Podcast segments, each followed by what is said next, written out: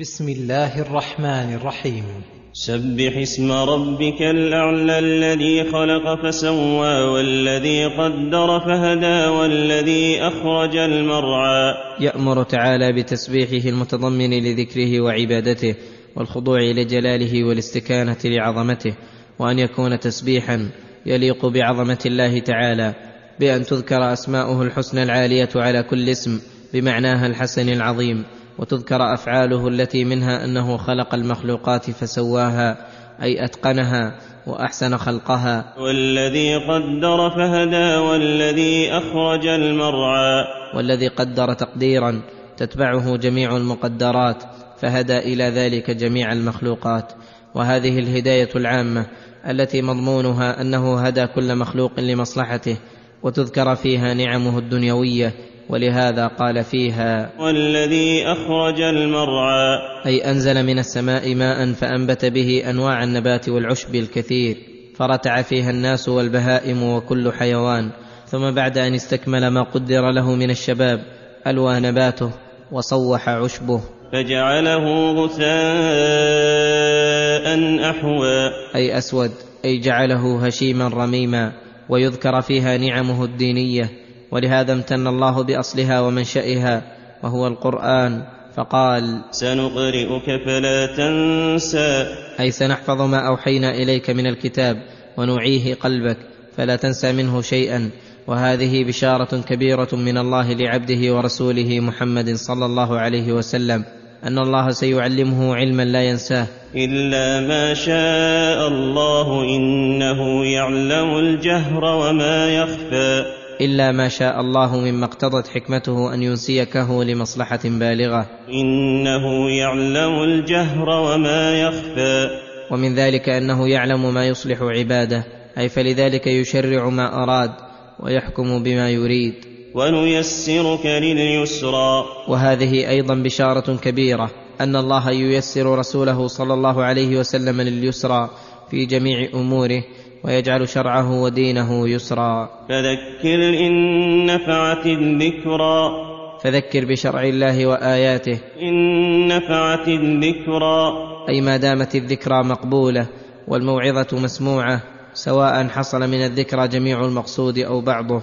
ومفهوم الآية أنه إن لم تنفع الذكرى بأن كان التذكير يزيد في الشر أو ينقص من الخير لم تكن الذكرى مأمورا بها بل منهيا عنها. فالذكرى ينقسم الناس فيها قسمين منتفعون وغير منتفعين. فأما المنتفعون فقد ذكرهم الله بقوله سيذكر من يخشى.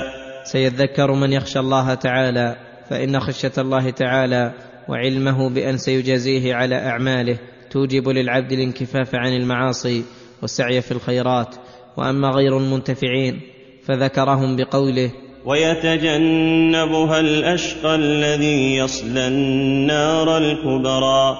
وهي النار الموقدة التي تطلع على الأفئدة. ثم لا يموت فيها ولا يحيا. أي يعذب عذابا اليما من غير راحة ولا استراحة حتى إنهم يتمنون الموت فلا يحصل لهم. كما قال تعالى لا يقضى عليهم فيموتوا ولا يخفف عنهم من عذابها. قد أفلح من تزكى. أي قد فاز وربح من طهر نفسه ونقاها من الشرك والظلم ومساوئ الأخلاق. وذكر اسم ربه فصلى. أي اتصف بذكر الله وانصبغ به قلبه فأوجب له ذلك العمل بما يرضي الله خصوصا الصلاة التي هي ميزان الإيمان. فهذا معنى الآية الكريمة.